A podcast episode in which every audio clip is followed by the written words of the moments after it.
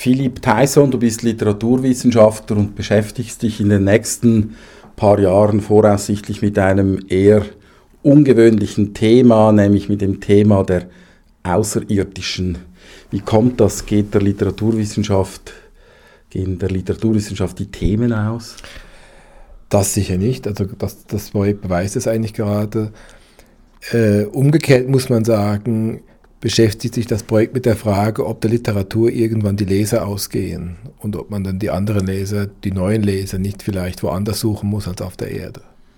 Das wäre eigentlich die Frage, die wir uns stellen. Das heißt, ähm, wann beginnen wir eigentlich darüber nachzudenken, dass wir einen Korrespondenten haben, der vielleicht nicht nach unseren Regeln spielt, der nicht unsere Erfahrungen teilt, sondern ganz andere Erfahrungen hat, einen anderen Überblick hat, uns etwas anderes über diese Welt und über uns erzählen kann. Und das sind eben die Außerirdischen. Und mein Projekt verfolgt eigentlich den Weg, den diese Vorstellung der Außerirdischen nimmt, vom 17. Jahrhundert bis in die Gegenwart, hat einen Schwerpunkt sicher im 18. Jahrhundert, in dem die Mondbewohner aufkommen und zu einem Gast in der Literatur werden, irgendwann auch anfangen, Romane zu schreiben, die auf der Erde verlegt werden. Mein Projekt beschäftigt sich weiterhin mit den, der Frage, wann kommen andere Planeten dazu? Was bedeutet es zum Beispiel, wenn irgendwann die Marsbewohner kommen? Was haben die für Eigenschaften? Warum müssen, müssen es Marsbewohner sein? Warum sind die so aggressiv? Und was, was, wie hängt das zusammen eigentlich mit unserer Vorstellung von Kultur, von Menschheit, von Geschichte? Diese Themen beschäftigen mich. Das heißt, du weißt eigentlich schon ziemlich viel, äh, obwohl das Projekt noch gar nicht richtig angefangen hat. Ich weiß noch lange nicht genug. Also es gibt unzählige Texte, die man da sichten muss. Die meisten sind eher, man könnte sagen, ästhetisch niedrigschwellig. Aber man muss erstmal äh, tief sich reingraben. Es ist auch nicht so, dass wir eben nur, man könnte sagen, äh, fiktionale Texte lesen. Wir lesen auch viel Astronomie, weil in der Astronomie spielen eben auch äh, ja, Fiktionen des Weltraums und der Weltraumbewohner eine große Rolle. Nicht schon bei Kepler fängt das an, nicht der einen, der seine ja, seiner Astronomie einen Traum zur Seite stellt, indem er auf den Mond im Grunde entführt wird oder indem der Erzähler auf den Mond entführt wird von, von einem Geist. Und die Imagination, die man hat von anderen Planeten, die man natürlich nicht besuchen kann zu der Zeit, die spielt eine große Rolle bei der Entwicklung astronomischer Theorien. Das ist gar keine Frage. Das, da muss man noch weiterlesen. Mal ganz abgesehen davon, dass die Literatur, die wir begutachten, nicht die Literatur immer ist, die man normal zum Kanon zählen würde. Das heißt, wir lesen viel Science Fiction, nicht nur aus dem 20. Jahrhundert. Unterhaltungsliteratur. Ja, Unterhaltungsliteratur, aber auch schwierige Literatur, oft muss man sagen. Es ist natürlich, Science Fiction kann Unterhaltungsliteratur sein. In der Mehrzahl der Fälle, zumindest zählt das für die Texte, die ich gut kenne, ist das aber eigentlich eine schwierige Literatur. Also es ist keine Literatur eigentlich für den Nachtisch. Man muss dann schon zwei, dreimal lesen bei bestimmten Dingen. Viele Sachen versteht man ja auch nicht, man muss den Kontext kennen. Aber es ist wichtig, du sagst mal, es geht zwar um Unterhaltungsliteratur, äh, aber es geht nicht nur um Unterhaltungsliteratur, es geht auch um wissenschaftliche Literatur, weil die Wissenschaftler nicht nur ihre Beobachtungen und ihre Theorien aufgeschrieben haben, sondern weil sie teilweise auch Spekulationen und Fantasien zu Papier ja. gebracht haben. Das ist ja immer so, der Weltraum ist von Anfang an eigentlich ein Spekulationsobjekt und ist ein Objekt, das wir eben nicht vor uns haben, sondern an das wir nur rankommen, wenn wir uns erlauben äh, zu imaginieren. Das ist äh, Kant, der größte Erkenntniskritiker, was den Weltraum betrifft, ähm, ist ganz, ganz, ganz, ja, wie soll ich sagen,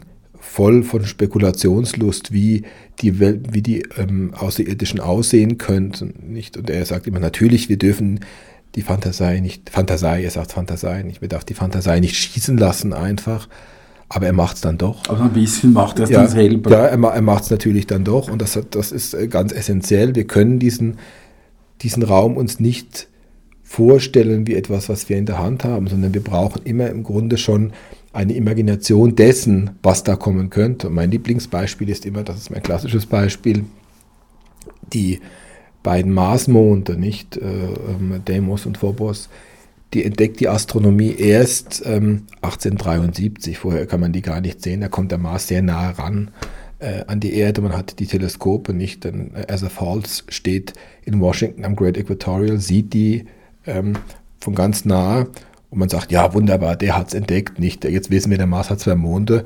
Man muss nur äh, Gulliver lesen. Bei Gulliver weißen die Astronomen von Laputa, die wissen schon 1750, dass es zwei Marsmonde gibt. Nicht? Die Literatur war schon viel weiter.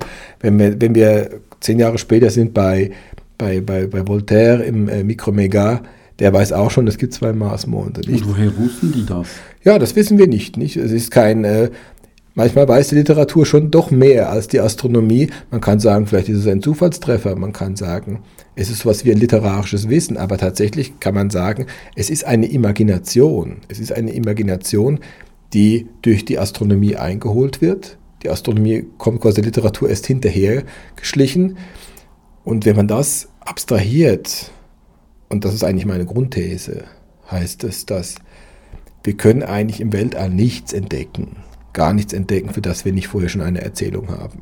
Wir können eigentlich nichts sehen, für das wir vorher nicht schon eine Erzählung haben, Symbole haben, Mythologien haben, sondern wir erzählen, wir erkennen das, was im Grunde in unsere Erzählung hineinpasst. Das ist schon jetzt ziemlich mutig ja. und ich glaube, wir sollten einen Moment hier stehen bleiben. Du sagst also, wir können in der Wissenschaft genau. nur das sehen, was wir uns vorher schon imaginiert haben.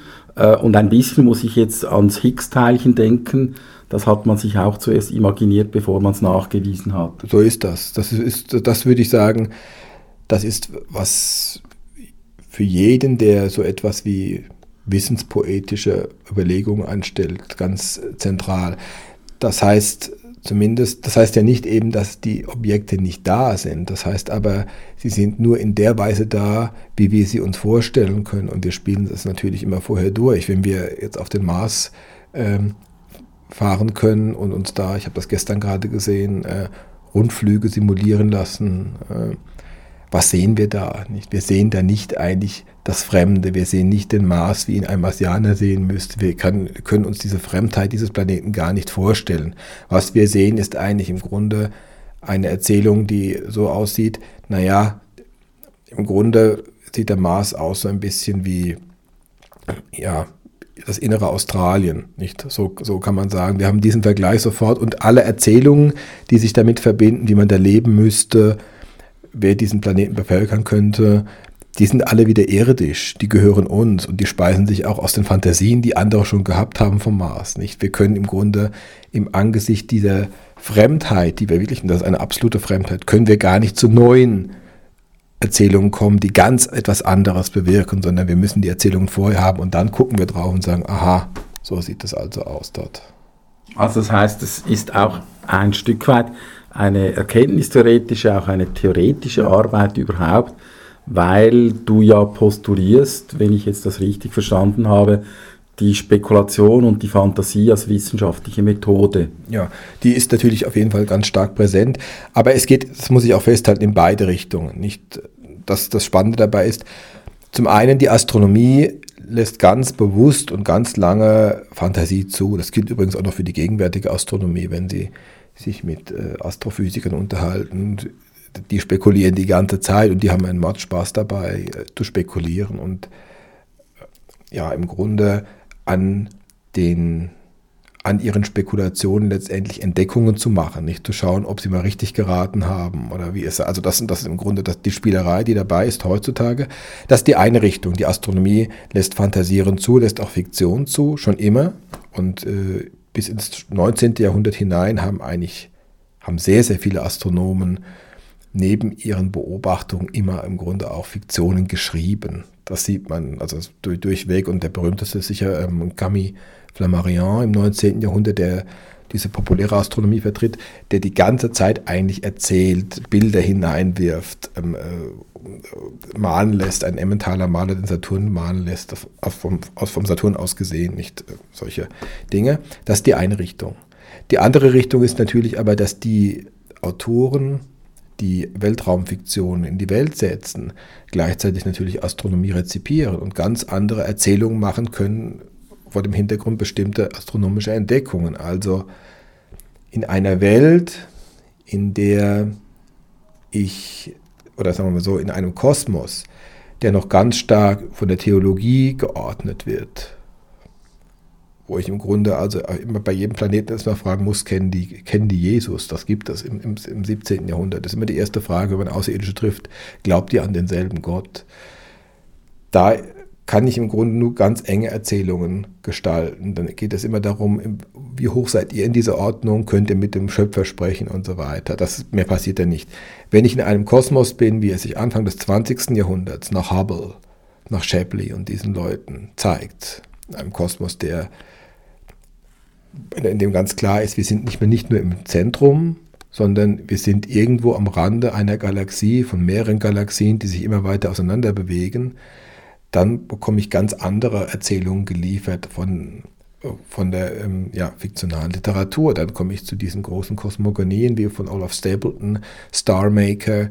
Das heißt, dann erzähle ich im Grunde nach, wie Kultur entsteht auf jedem Planeten, dass es immer eine andere, eine kontingente Möglichkeit gibt, ja, Leben auf einem Planeten entstehen und wieder vergehen zu lassen. Ich kriege einen ganz anderen Blick auf Geschichte, als wenn ich eine Schöpfungsgeschichte im Kosmos verankert habe. Nicht? Der Kosmos ist ein Speicher für Geschichten und äh, umgekehrt entsteht der Kosmos durch Geschichten. Das sind im Grunde die zwei Wege, die ich verfolgen will. Etwas habe ich herausgehört aus den Dingen, die du gesagt hast.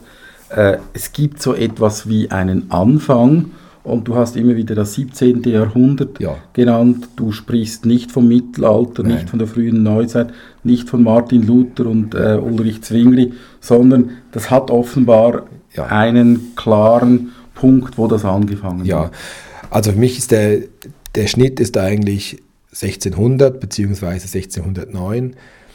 Da gibt es das Fernrohr. Da wird das Fernrohr erfunden, nicht das Teleskop. Und Kepler, über den ich ja eben schon gesprochen habe, hat das Teleskop erstmal noch nicht. Der macht seine ersten Beobachtungen, auch diesen berühmten Mondtraum, ohne, ohne Fernrohr. Nicht Galilei hat das Fernrohr schon, Kepler noch nicht. Kepler bekommt es dann ein paar Jahre später und ähm, schreibt dann den Traum noch sogar noch weiter.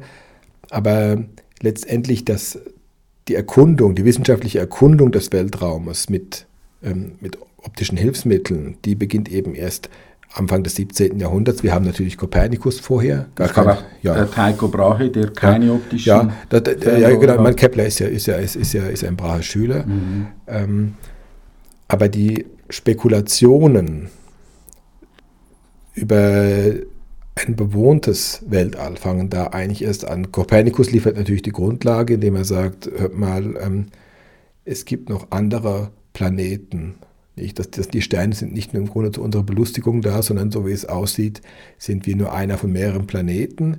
Aber die Folgerung, die daraus gezogen werden kann, nämlich wenn das so ist, dann müssten auf den anderen Planeten eigentlich genauso Leute leben wie wir. Die kommt eigentlich erst dann auf ähm, bei Kepler, nicht indem man sagt, es gibt da bestimmte Verhältnisse, die, äh, also der Abstand zur Sonne, wie bewegen sich denn diese Planeten zueinander? Es gibt eine Harmonie, nicht, dass man in diesem Kosmos mhm. eine, eine in der Anordnung des Kosmos, in der Bewegung im Kosmos, eine, Sinnes, eine sinnhafte Ordnung erkennen kann, nicht in einer Harmonie. Und dass deswegen, wenn es eine sinnhafte Ordnung ist, diese anderen Planeten nicht leer sein können, das ist eine Entdeckung des 17. Jahrhunderts, des frühen 17. Jahrhunderts. Und da fängt man natürlich nun an zu spekulieren und dann natürlich auch einen ganz anderen, ja, eine ganz andere Begeisterung dafür zu entwickeln diese Sterne zu erkunden, nicht zu sagen, ähm, wie kommen wir da näher ran, was können wir noch darüber sagen, wie, ähm, äh, wie müsste die Vegetation dort sein.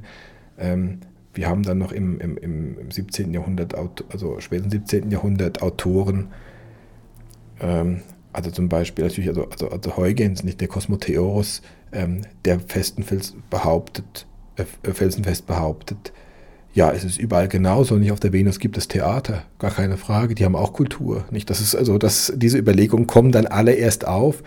Die, das heißt natürlich, bei Kopernikus ist das natürlich auch noch problematisch, weil wir im 15, im 15. Jahrhundert, weil wir da eine, ähm, bei Copernicus haben wir das Problem, dass natürlich das noch eine unterdrückte Meinung ist und er eigentlich das noch, ja, es ist ein Gerücht in der Wissenschaft, dass es so etwas, dass es diese Überlegung gibt, dass es ein heliozentrisches Weltbild ist. Ähm, Vielleicht jetzt noch ein paar ja. äh, Sätze zu den Texten. Ja, äh, genau. Du suchst also Texte, du ja. gehst die auch aufspüren.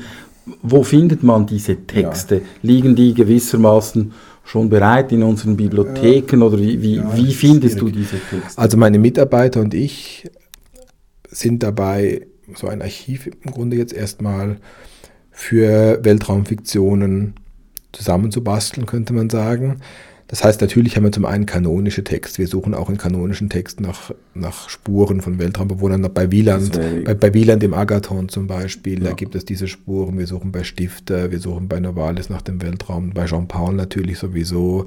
Äh, Kant habe ich schon genannt, äh, Cyrano de Bergerac, ähm, äh, Godwin, Francis Godwin, diese Leute stehen immer auf der Liste. Von der modernen Science Fiction natürlich klar, Laswitz, Scherbar, ähm, Lem, ähm, und so weiter. Nicht? Das haben wir alles auf, der, auf dem Radar.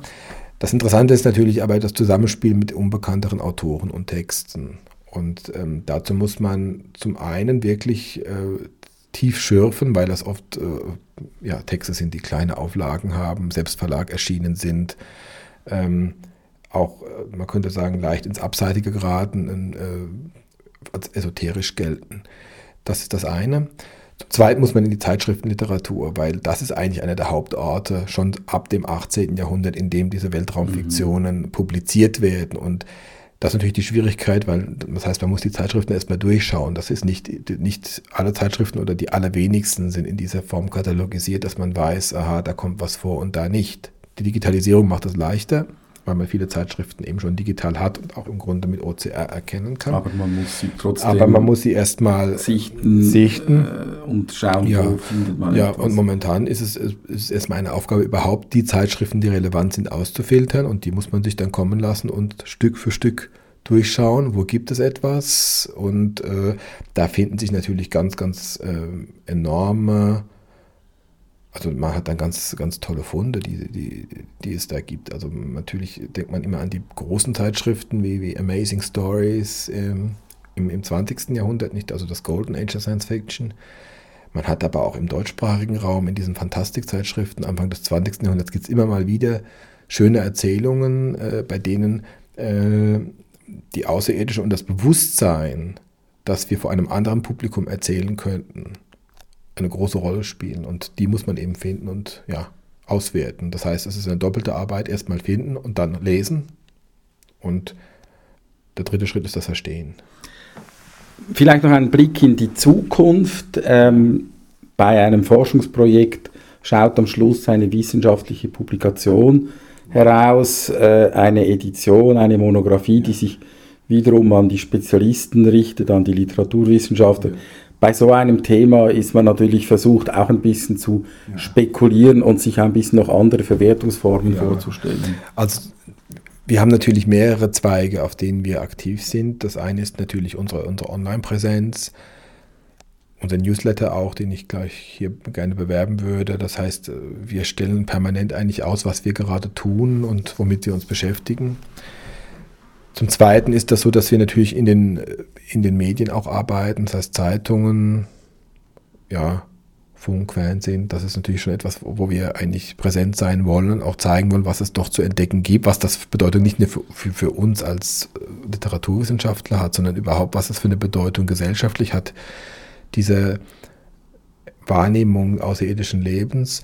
Zum Dritten haben wir natürlich auch äh, auch auf der wissenschaftlichen Ebene eine Verpflichtung zu publizieren und, und, und äh, uns präsent zu machen, aber auch da, auch in der Wissenschaft kann man allgemeinverständlich und zu, größeren, zu einem größeren Publikum sprechen. Wir werden drei große Konferenzen veranstalten mit entsprechender Medienbegleitung. Wir werden größere Workshops veranstalten. Wir werden nicht nur ähm, die berühmten Dissertationen veröffentlichen, die damit zusammenhängen, sondern auch äh, eine Monographie, die einen breiteren Anspruch hat und auch ein bisschen auf einen breiteren Markt hinzielen soll und, und, und die sich, wie ich das jetzt abschätzen kann, mit dem außerirdischen Leser beschäftigen wird. Das wäre dann ein bisschen der Abschluss, der außerirdische Leser. Du hast zu Beginn von diesem außerirdischen Leser gesprochen, hast gesagt, die Leser gehen heute langsam verloren, weil niemand mehr liest. Deshalb suchen wir nach den außerirdischen Lesern. Genau, so ist das. Und äh, die, ich sage so, die Literatur sucht sich ihre Leser.